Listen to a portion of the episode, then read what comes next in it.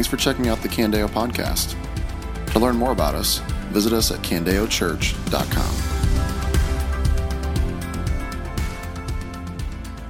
Thank you. Non-staff elder. Sounds impressive, doesn't it? What I actually do for a living is I teach history at Waterloo Christian School. And this opportunity, though relatively rare, is much appreciated. So Daniel chapter 8, we don't break up the rhythm, we just have somebody else opening the story with us. Daniel chapter 8, it says, in the third year of King Belshazzar's reign, a vision appeared to me, Daniel, after the one that had appeared to me earlier. I saw the vision, and as I watched, I was in the fortress city of Susa, in the province of Elam. I saw in the vision that I was beside the Ulai Canal. I looked up, and there was a ram standing beside the canal. He had two horns. The two horns were long, but one was longer than the other, and the longer one came up last. I saw the ram charging to the west, the north, and the south. No animal could stand against him, and there was no rescue from his power. He did whatever he wanted and became great. As I was observing, a male goat appeared, coming from the west, across the surface of the entire earth, without touching the ground. The goat had a conspicuous horn between his eyes. He came toward the two-horned ram I had seen standing beside the canal and rushed at him with a savage fury. I saw him approaching the ram, and infuriated with him, he struck the ram, breaking his two horns, and the ram was not strong enough to stand against him. The goat threw him to the ground and trampled him, and there was no one to rescue the ram from his power. Then the male goat acted even more arrogantly, but when he became powerful, the large horn was broken. Four conspicuous horns came up in its place, pointing toward the four winds of heaven. From one of them, a little horn emerged, and grew extensively toward the south and the east and toward the beautiful land. It grew as high as the heavenly army, made some of the army and some of the stars fall to the earth, and trampled them. It acted arrogantly, even against the prince of the heavenly army. It revoked his regular sacrifice and overthrew the place of his sanctuary. In the rebellion, the army was given up, together with the regular sacrifice. The horn threw truth to the ground and was successful in what it did. Then I heard a holy one speaking, and another holy one said to the speaker, how long will the events of this vision last? The regular sacrifice, the rebellion that makes desolate, and the giving over of the sanctuary and of the army to be trampled. He said to me, for 2,300 evenings and mornings, then the sanctuary will be restored. While I, Daniel, was watching the vision and trying to understand it, there stood before me someone who appeared to be a man. I heard a human voice calling from the middle of the Ulai, Gabriel, explain the vision to this man. So he approached where I was standing. When he came near, I was terrified and fell face down. Son of man, he said to me, understand that the vision refers to the time of the end. While he was speaking to me, I fell into a deep sleep with my face to the ground. Then he touched me, made me stand up, and said, I am here to tell you what will happen at the conclusion of the time of wrath, because it refers to the appointed time of the end. The two-horned ram that you saw represents the kings of Media and Persia. The shaggy goat represents the king of Greece, and the large horn between his eyes represents the first king. The four horns that took the place of the broken horn represent four kingdoms.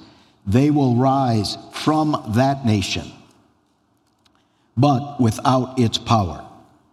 Near the end of their kingdoms, when the rebels have reached the full measure of their sin, a ruthless king, skilled in intrigue, will come to the throne, His power will be great, but it will not be his own.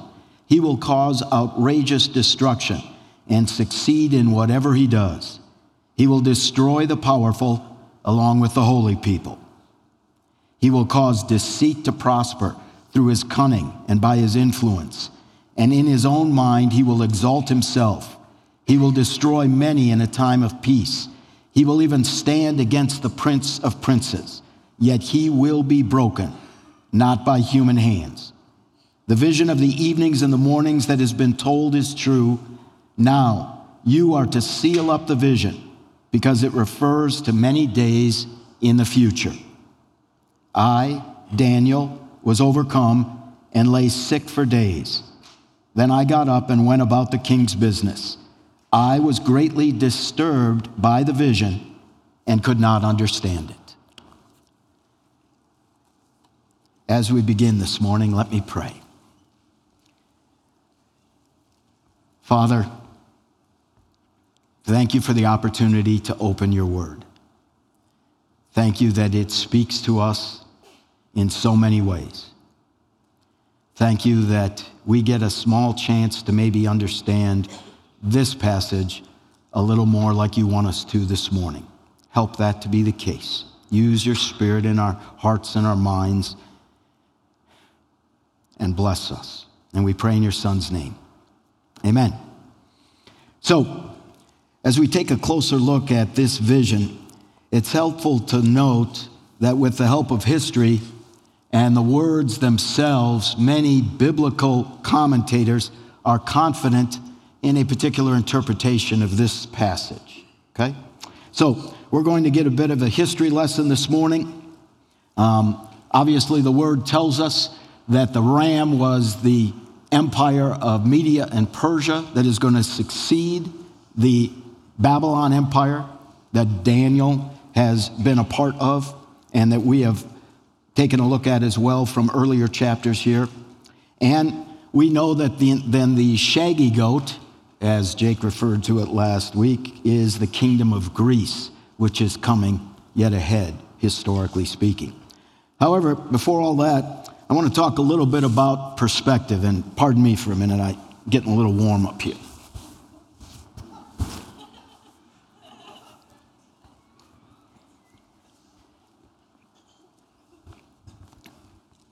For those of you who don't know me very well, this is one of the shirts that I regularly wear here in the winter months. I've been a high school and college basketball official for about 40 years. And sometimes by the comments I'm privileged enough to hear on game day, I wonder if we're watching the same game. And they probably are wondering the exact same thing. You know, at least some of you in this auditorium are probably getting ready for the season. You know, if the students were here, they're probably practicing their cheers for the officials that'll do you and I basketball games this winter, right? It's all about perspective. It's all about what we can see or think we see or maybe even hope we see. But we don't see the same things. Perspective is a point of view. I think this particular vision in Daniel 8 and many of the things that we experience in life and our spiritual journey are used by God because he's wanting to change our perspective. You know, even at this particular stage of life, I don't have it all figured out yet. I don't understand everything that takes place. And I believe that God is in the process on a regular basis of trying to change that in me and help me to see things more like he does. So, remember, at the time of this vision, Daniel would have been around 70 years old. He had served the Babylonian Empire for over 50 years, but about 50 years. But as a loyal Jew, Daniel was waiting still for a Messiah. He'd been exiled, and the nation of Israel and the temple in Jerusalem and all that was important to their faith still lay in ruins. There was none of the hope of the restoration of the nation of Israel or the temple in this particular vision. And that, even though that probably occurred sometime, this vision occurred sometime around 540 BC is what we're told. In fact, this vision happens before the events of Daniel chapter 5 that we covered just a couple of weeks ago, and the demise of the Babylonian Empire is close, okay? And what will happen in Daniel's world over the next 300 years? Daniel actually is standing in one of the places because the city of Susa, as this passage tells us, actually became the capital of Persia. So while he was on this road trip conducting business for the king, the city that would become the capital, Daniel was being shown the future. And that included the downfall of the empire he had been faithfully serving and no deliverance from ongoing, ruthless, sin-filled pagan empires. That was the future. Most commentators, as we told you, agree that the ram with the two horns was the Medo-Persian Empire. And history shows us, and the Old Testament tells us, that Darius the Mede would take over in Babylon. But as time passed, the larger horn actually represented Persia. And we will read about Cyrus and Persia being in control. That empire lasted for about 200 years. It was replaced, an empire that then lasted about 330 years, according to historical records. And the Greek Empire that would follow Persia was at its height for about 200 years. And then we get to the Roman Empire, and history is filled with what is the latest, greatest, biggest, best fades, goes away, is replaced. Professor of Old Testament Ian Diguid, and I didn't pronounce that correctly, I'm sure, writes about this time period that each of these kingdoms plays out a role assigned by God. But it's also understandable that Daniel needed some time to process what God was doing. Of course, that's never the case with us, correct? We get it right away. We always can quickly take our life events and see how God is using them to accomplish his purposes. See what I mean by perspective? Professor Digweed finishes the thought by saying that there is a revolving stage in world history, and only the kingdom of God is forever. And while it looked dark, and this vision was anything but encouraging to Daniel, it still only shows how sinful man and our desires eventually play out. In fact, it plays all the way out to the darkest day in history. It's described in Matthew chapter 27, verses 25 and 26. It says, "Listen to what the people of Israel called for against this sinless Son of God." It says this, "All the people answered, 'His blood be on us and on our children.'" Can you imagine standing there and that being your cry? "Then he," in this case that's Pilate, "released Barabbas to them, and after having Jesus flogged, handed him over to be crucified." Yet even that darkness was still under the control of our God, who turned it around and used it to bring about the salvation of all people. The biggest change in perspective. Daniel, in this particular passage, is just a reminder of how big God is. Even though there appears struggle, difficulty, that life will not be easy, that life will not be good, in this case for the nation of Israel, God is still watching over us, protecting us. I happen to be reading in Psalm 121 this morning. and I thought this would be a good place to read you some of that. I lift my eyes toward the mountains. Where will my help come from? My help comes from the Lord, the maker of heaven and earth. And then a few verses later it says this, the Lord will protect you from all harm. He will protect your life. The Lord will protect your coming and going, both now and forever. What an important promise. God with us in the midst of all that we cannot control. God is with us. I was reading the daily devotional from All Pro Dad this week, and one of the things that they wrote about where it said they were talking about some of the biggest regrets in life from the people and the men that they had talked to. And one of them was not considering God. I asked myself, how often in my life has that been the case for me? How often do I fail to remember that God is sovereign and working out his plan and asking me to submit to the part that he has for me to play in that plan?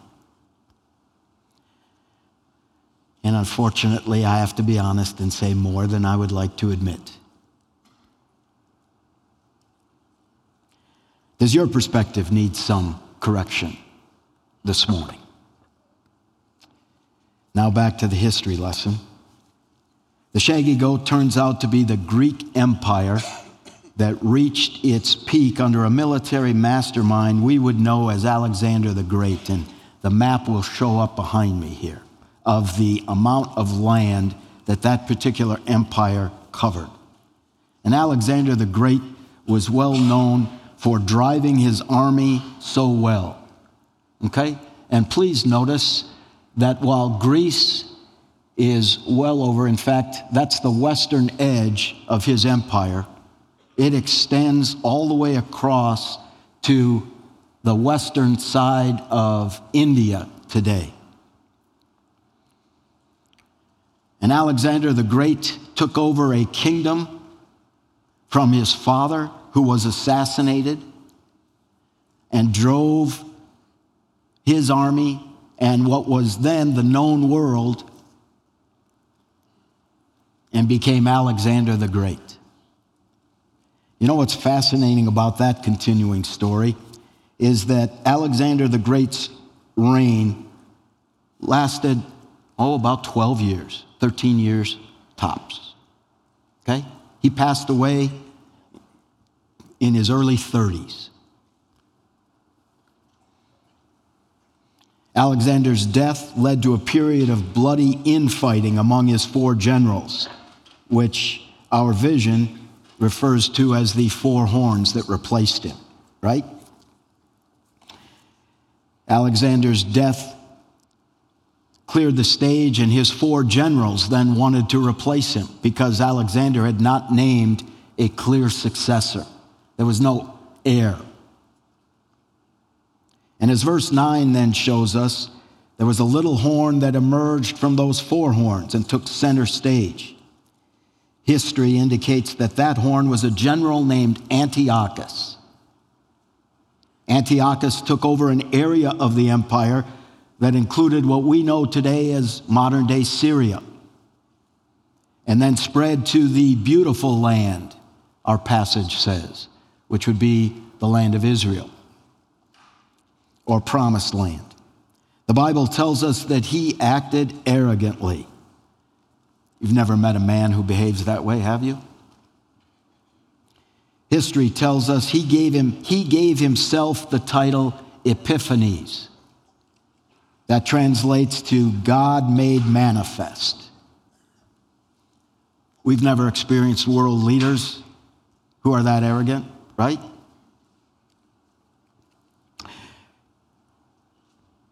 It says that he even acted arrogantly against the prince of the heavenly army.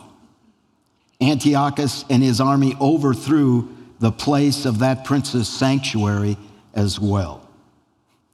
He brought an end to sacrifices at the Jerusalem temple that at that time had been rebuilt, because you'll remember the Bible tells us in the book of Ezra that Cyrus the Persian sent people back to Jerusalem and the temple was rebuilt, okay?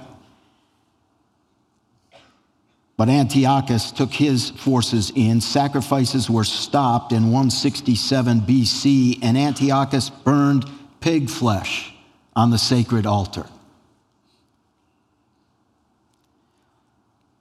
He also placed an object sacred to Zeus inside the Holy of Holies.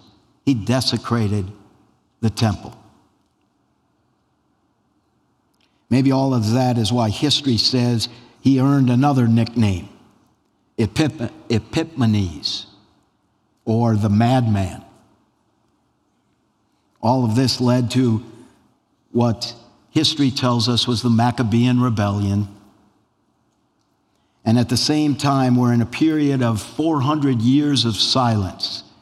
From the end of your Old Testament, where God has spoken to his nation, till the beginning of the New Testament, where God basically didn't reveal anything of newness to the nation of Israel.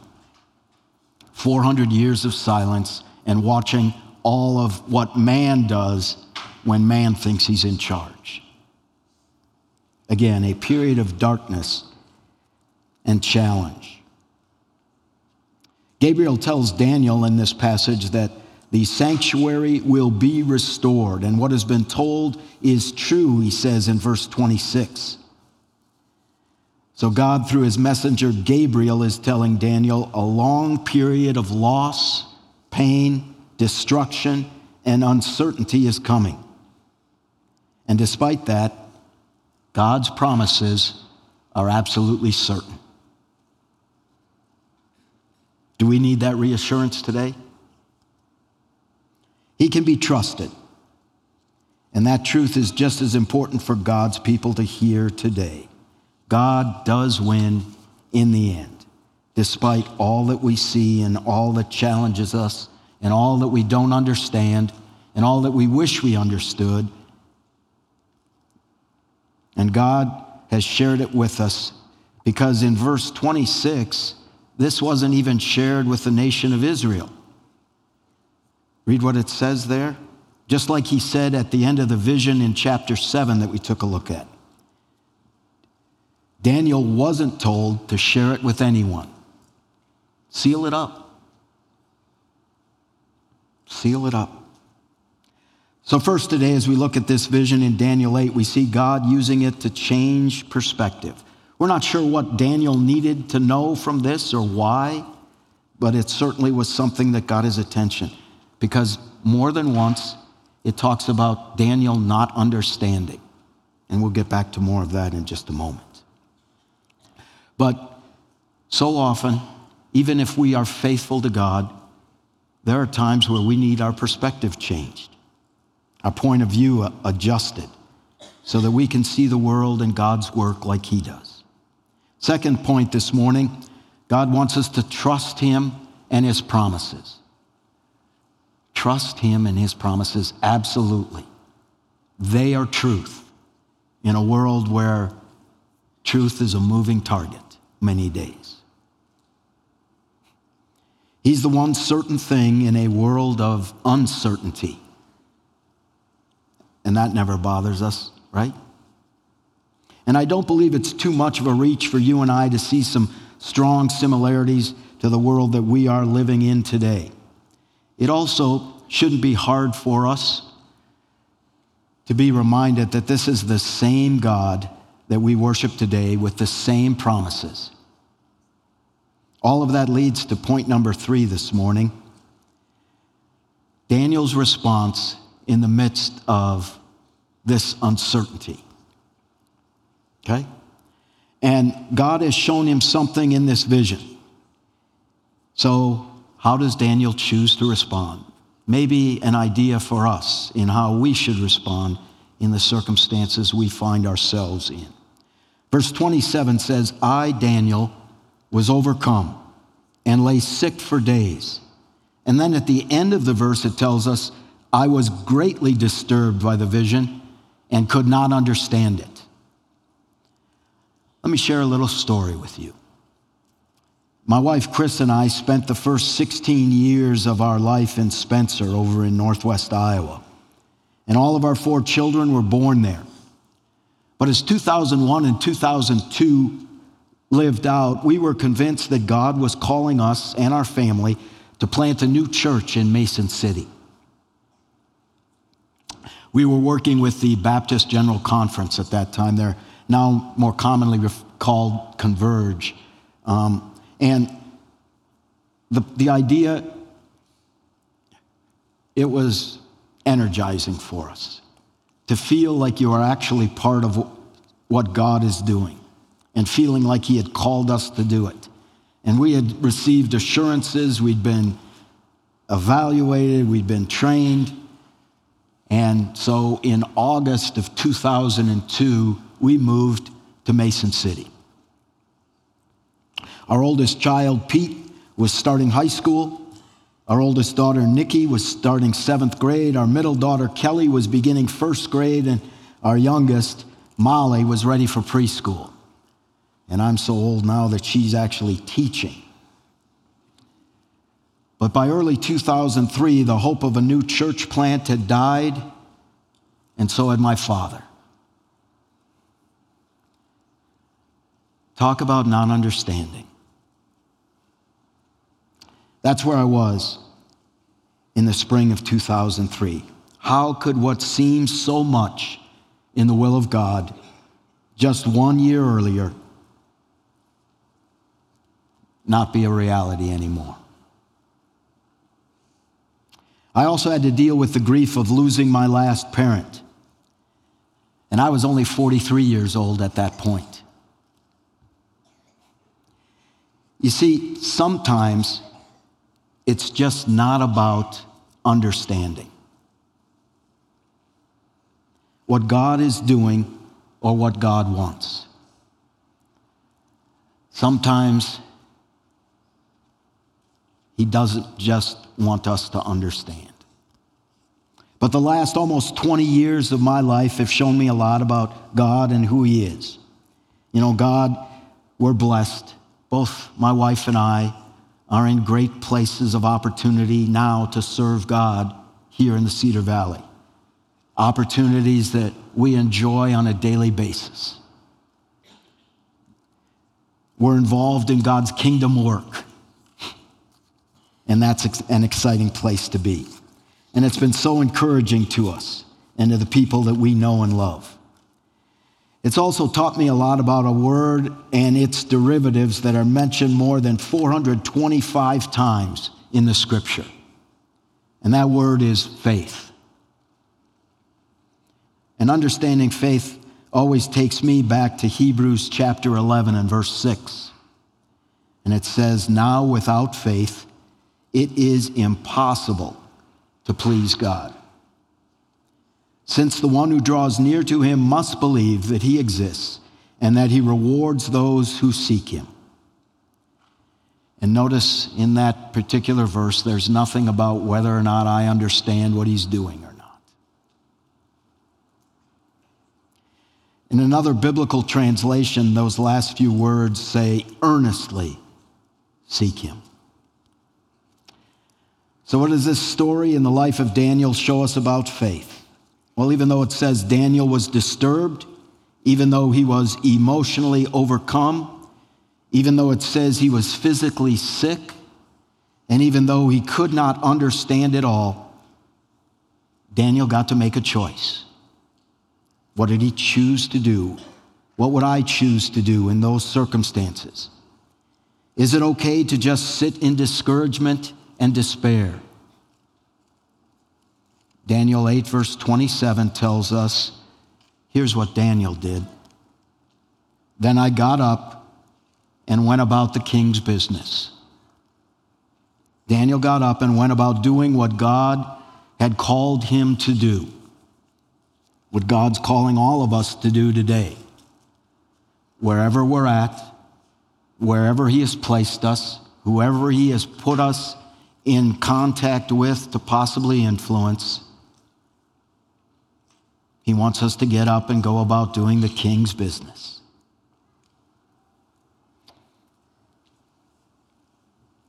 trusting God to do what only He can do, and living and doing what He wants me to do.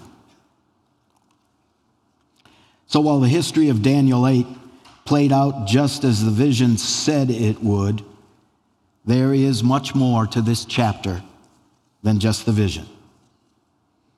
You know, we've seen God today that He's working to change the perspective or our point of view, what we think matters. We've seen today God's working through the vision that He did not include even a bright ending in this particular case, but God is calling us to trust Him as He carries out the plan, His plan, not necessarily ours. And then this passage is showing God's people to faithfully keep walking and doing what He has asked us to do, where He has us doing it, and wanting us to join Him in that work. I hope you hear that call today. I hope you know what it is that He is asking you to do. And I hope, like Daniel, you will faithfully get up and go about doing it. Let me pray.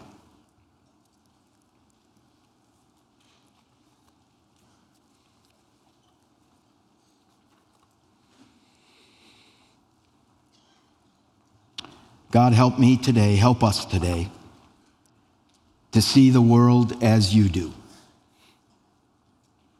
Help change our point of view to match Yours. God, help us to trust that Your plan is being worked out, even when it's hard for us to see the good in it, even when we don't understand. And then, God, help us to keep doing what You have called us to do, where You have called us to do it, as You continue to work out Your kingdom plan on earth. And Lord, most of all, maybe this morning, as we resume worship by this singing, that You would be, thanks for letting us be a part of it all. What a great opportunity and privilege it is. And we pray in Your Son's name. Amen. This has been a message from Candeo Church. To learn more about us or to hear more messages, visit us at candeochurch.com.